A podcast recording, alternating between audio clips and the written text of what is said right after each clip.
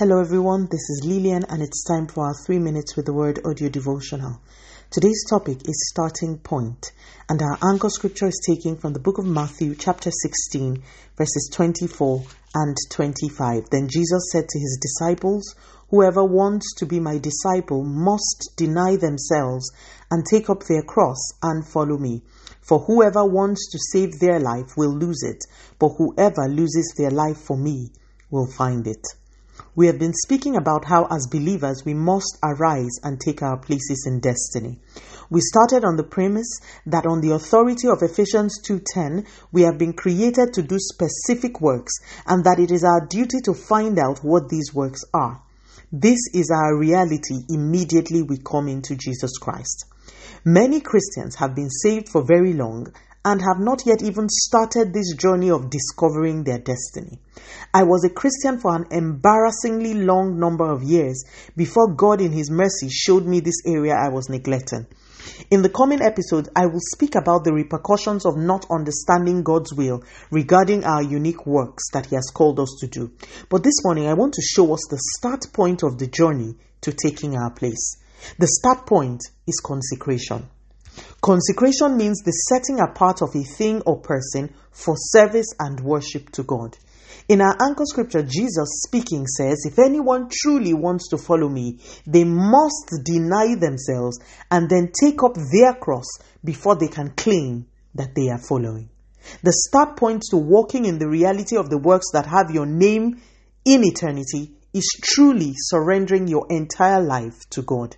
As cliched as this sounds, it is a difficult position to attain to if you are unassisted by grace.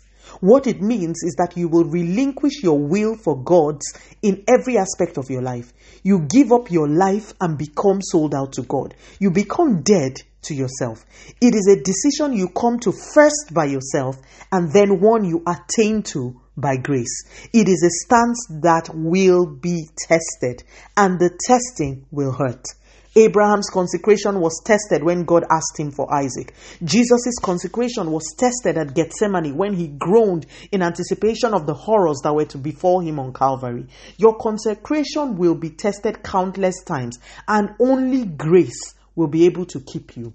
To be consecrated to God means that no matter how attractive something is to your flesh, if God does not give you the go ahead to do it, you cannot do it.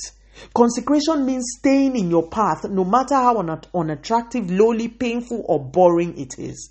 Consecration means doing the things God says even when it doesn't suit.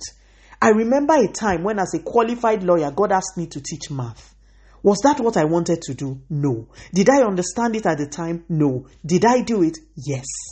Consecrated vessels will obey whether it makes sense or not. If you see a person boasting about their consecration, that person is not consecrated because you cannot truly be consecrated in this world without the grace of God. It is not something to boast about, it is something to lean on God for. This is the start point of our journey. Believer, if you will take your place, you must first be consecrated unto God. Let us pray. Father, in the name of Jesus, thank you so much for your word. Please continue to take all the glory, Almighty God. In Jesus' mighty name, we have prayed. Speak to you again soon. If you are blessed, please drop me a line on audiodevotional at yahoo.com or on our website at www.3minutesaudiodevotional.com. You could also follow us on Facebook, Instagram, YouTube, and Twitter at 3 Minutes Audio Devotional. Remember, wrapped up in God's Word is all you need for your change to come. Love you and bye.